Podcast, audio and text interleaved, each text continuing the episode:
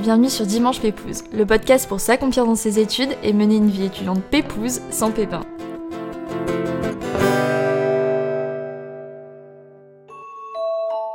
On a tous peur de l'échec. C'est peut-être ce qui définit le plus nos actions, nos doutes, nos peurs. On l'a vu dans les derniers épisodes, il est aussi bon d'accepter l'échec et de le tourner en quelque chose de positif, dans le sens où c'est ce qui nous donne beaucoup de force, ce qui nous permet de rebondir et surtout de grandir. Mais aujourd'hui, j'aimerais qu'on parle de ce qui m'aide personnellement à ne pas faire face à l'échec, ce qui me pousse à travailler, me motiver et m'épanouir au quotidien. Aujourd'hui, j'aimerais vous présenter 5 façons de réussir dans ce que vous faites selon le type de personne que vous êtes. Mais avant toute chose, je voulais vous remercier d'avoir cliqué sur le dixième et dernier épisode de la première saison de Dimanche Pépouze. Je voulais faire un petit épisode solo pour aborder euh, ce sujet en particulier. Et je voulais d'abord euh, vous parler aussi de la suite pour Dimanche Pépouze. Déjà, je voulais vous dire un grand merci pour tous vos retours sur Insta, par mail, dans les avis du podcast. Vraiment, je m'attendais pas à un tel engouement et je suis extrêmement heureuse de m'être lancée dans ce projet, mais surtout que ce soit du contenu qui vous apporte quelque chose et qui vous fasse vraiment du bien. Et donc dans les prochaines semaines et les prochains mois, j'aimerais prendre le temps de pouvoir trier toutes les candidatures pour les prochains épisodes de la rentrée euh, que j'ai reçus pour vous surprendre et pour vous apporter encore plus dans les prochains épisodes et vous faire un petit planning qui va vraiment être béton. Ça va vraiment envoyer du lourd, je vous préviens. donc aujourd'hui on est le dixième et dernier épisode de la première saison et la seconde saison débutera euh, mi-fin août pour la rentrée pour bien se préparer et commencer la rentrée pépouse et motivée. Et en attendant, vous pouvez toujours m'envoyer vos candidatures si vous souhaitez participer à Dimanche Pépouze à l'adresse mail lenadorablepro.gmail.com. Donc bien sûr, si c'est la première fois que vous écoutez Dimanche Pépouze et que cet épisode vous a convaincu, n'oubliez pas de vous abonner et de mettre des petites étoiles ou simplement de laisser un petit avis sur Apple Podcast. Ça prend quelques secondes mais ça va vraiment m'aider pour les prochains épisodes et puis ça donne vraiment un coup de boost et de motivation. Donc merci beaucoup à tous ceux qui, le feront. Et écoutez, c'est parti pour ce petit épisode en solo pour passer un petit moment pépouze ensemble.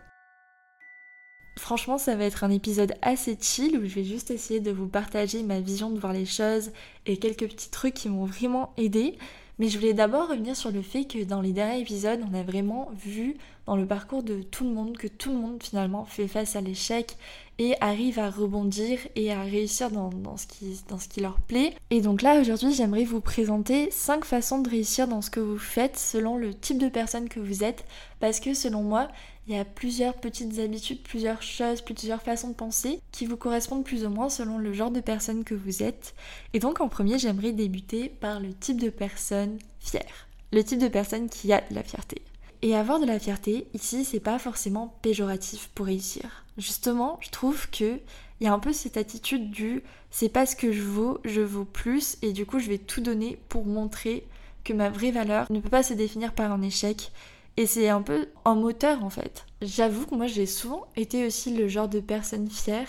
Dès que j'avais un échec, que ce soit au lycée ou pendant ma prépa, où là j'ai eu pas mal d'échecs, ben, j'avais toujours ce truc de me dire, mais en fait, euh, cette note, elle me définit pas. Vraiment, je, je baissais jamais les bras et au contraire, je me disais, mais je vais prouver que ça, ça me définit pas du tout et que je peux vraiment faire mieux.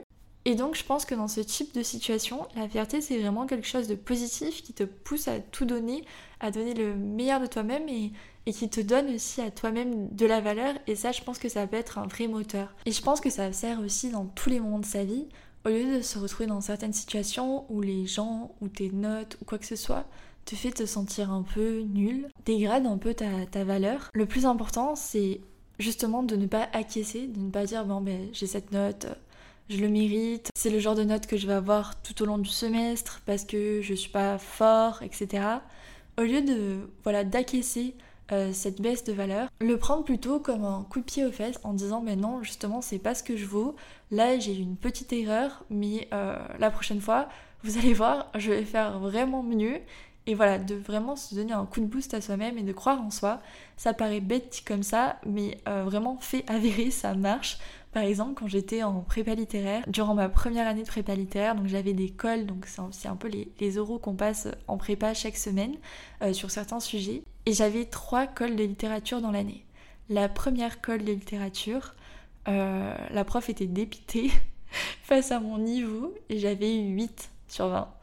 Et moi aussi j'étais dépitée. Je me suis laissé du temps pour euh, me dire bon voilà, c'est le premier coup, j'ai pas géré, j'ai pas assez travaillé, j'ai pas assez apporté de réflexion à mon sujet, etc. Et ensuite, je me suis dit, là, maintenant, au fur et à mesure, je vais faire mieux. De toute façon, je... difficile de faire pire, je vais faire mieux. Et au fur et à mesure, je me suis vraiment améliorée. Deuxième col, j'ai une meilleure note. Et troisième col, j'ai eu 18 sur 20. Donc je suis passée de 8 à 18. Et même la prof me l'a dit. Et c'est là que j'ai vraiment compris qu'en fait, j'étais ce genre de personne fière. J'étais ce genre de personne qui avait vraiment besoin de ce coup de révolte, qu'on me dise, mais en fait, euh, t'as eu cette note et tout, euh, t'es nul. Et que moi, j'ai vraiment ce, truc de révolte de me dire, en fait, pas du tout, tu vas voir, je vais vraiment te montrer le contraire. Et voilà, c'est tout con, mais franchement, c'est quelque chose qui m'a beaucoup aidé euh, tout au long de mes études. Donc vraiment, n'ayez pas honte d'être une personne fière. Ne laissez personne dégrader votre valeur. Une note ne vous représente pas. Un avis d'une personne ne vous représente pas. Vous seul connaissez votre valeur et ne laissez personne vous dévaloriser et servez-vous justement de ces moments de down pour rebondir fois mille. La seconde clé de réussite que je voulais aussi aborder et qui m'est venue comme ça en papotant avec mon, copain, c'est un peu la clé pour ceux qui sont pas forcément bosseurs et qui peuvent s'enfiler euh, des heures et des heures de travail à la suite. Voilà, ceux qui vraiment n'aiment pas travailler beaucoup. Je pense que ça, c'est vraiment une méthode qui peut vous aider au quotidien et que pourtant on nous rabâche au lycée, au collège. Enfin, moi, je sais que depuis euh, ma sixième, les profs nous rabâchaient ça et c'était quelque chose que j'avais du mal à faire. Et je me suis rendu compte en travaillant là ce semestre avec mon, copain que lui, il avait vraiment cette méthode-là et que finalement, bah, lui, j'avais pas l'impression qu'il travaillait parce qu'il s'organisait autrement et finalement, il arrivait à atteindre les mêmes objectifs que moi mais en travaillant autrement. Là, vous dites de quoi je parle En fait, c'est tout simplement la répétition d'une tâche. Le fait d'en faire un petit peu chaque jour. Je m'explique par exemple, mon copain, quand il a besoin d'avancer dans une tâche, moi j'ai tendance à la faire au dernier moment ou dans les derniers jours, à fond, et de m'enchaîner 3-4 heures de travail et d'être blasé, mais au moins voilà, je le fais. Tandis que mon copain, au lieu de s'infliger cette grosse tâche de travail dans sa journée, il va plutôt se la répartir en micro-tâches au fil des jours, au fil des semaines, et ça va passer vraiment beaucoup mieux. Il aura un peu l'impression de ne pas faire grand-chose au jour le jour, et en fait, quand tu prends cette petite quantité de travail mois par mois, année par année, tu te rends compte que tu as appris énormément et que cette petite habitude de répétition du travail, ça t'a aidé à vraiment mieux appréhender ce, travail et euh, à fournir un travail qui soit vraiment beaucoup plus quali, beaucoup plus réfléchi, sans pour autant te prendre la tête. Et ça, c'est vraiment quelque chose que j'aurais aimé apprendre avant. Même en prépa, j'avais pas forcément le temps de m'y prendre de cette façon. Et là, c'est vraiment quelque chose que j'ai surtout découvert cette année. C'est en fait d'avoir de l'autodiscipline aussi, parce qu'il faut pouvoir se discipliner à vraiment répéter cette tâche continuellement. Mais par exemple, euh, moi je m'en suis rendu compte aussi en faisant ma Miracle Morning Routine. Bah, chaque matin, moi ça me paraissait impensable, impensable les gars de me lever et de faire du sport. Genre vraiment, je suis pas une meuf sportive et vraiment ça me paraissait impensable.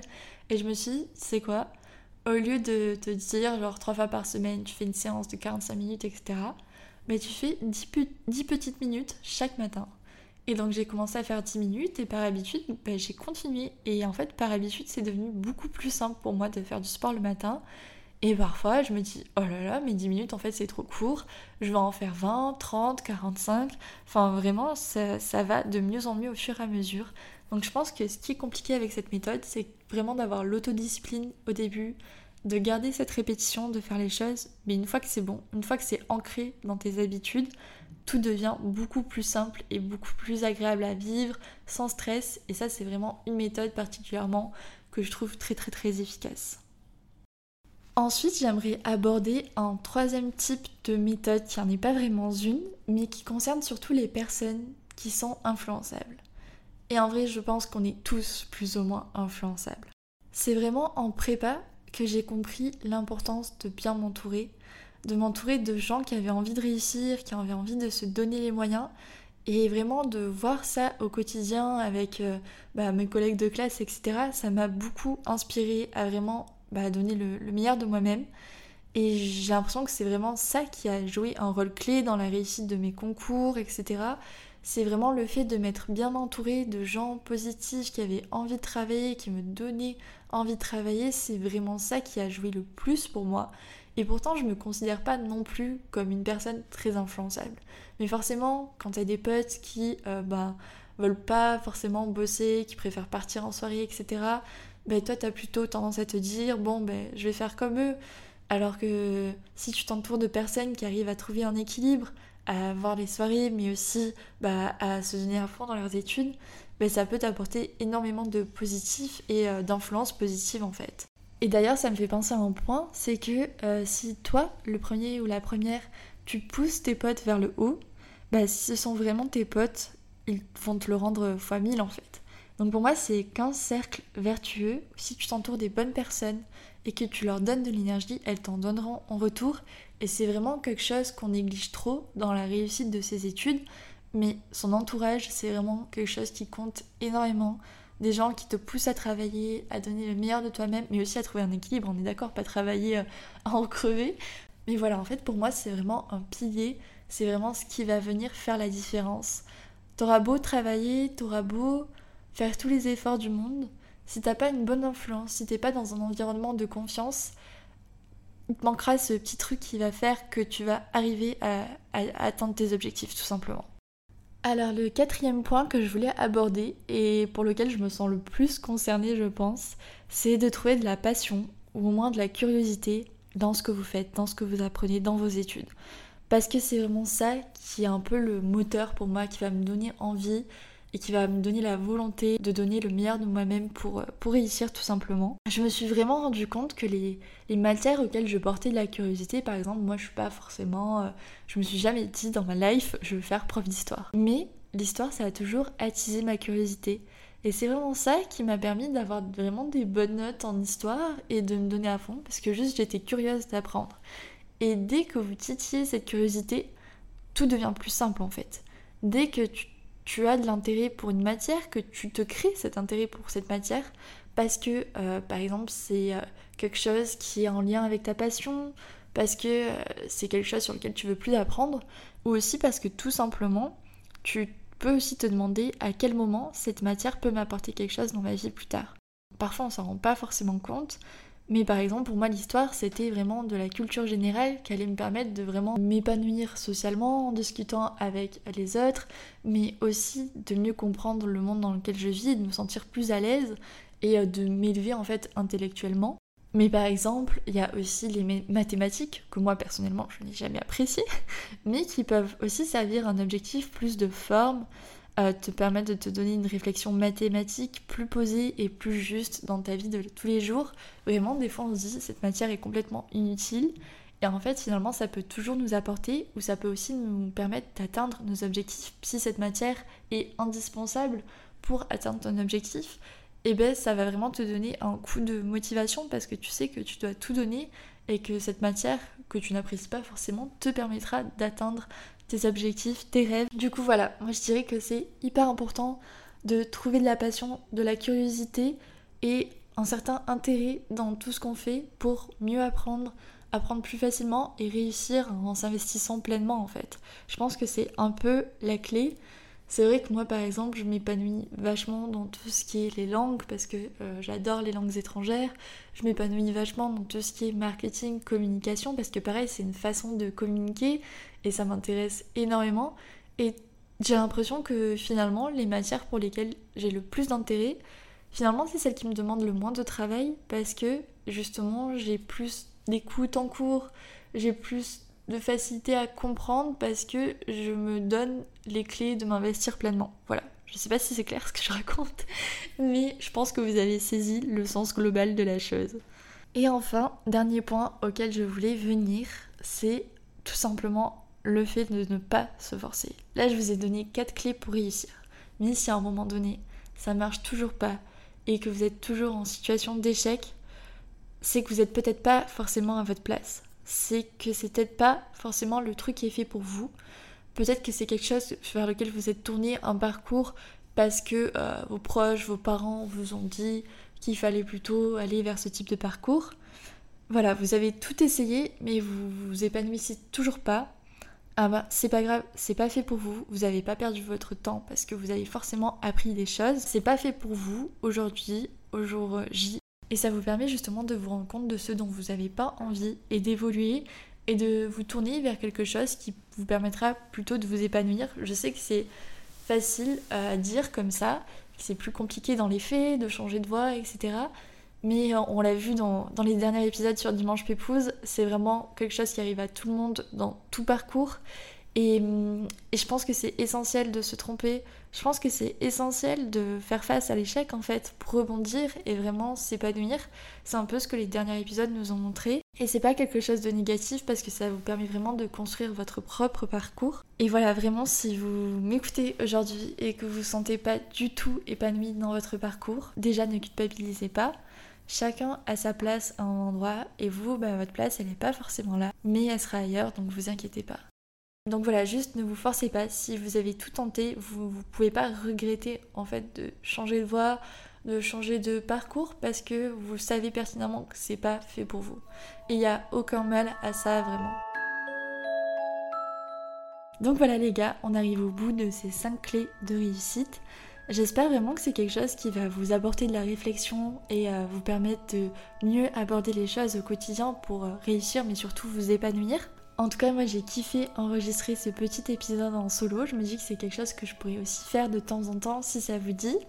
Et d'ailleurs, ben, j'en profite comme on arrive au dixième et dernier épisode de la première saison des Dimanche Pépouze pour vous demander du coup les sujets que vous aimeriez qu'on aborde sur Dimanche Pépouze, les types de parcours, d'études, etc. N'hésitez pas à me dire tout ça, soit en laissant un petit avis, soit en m'envoyant en DM sur Insta, euh, at lenadorable-8.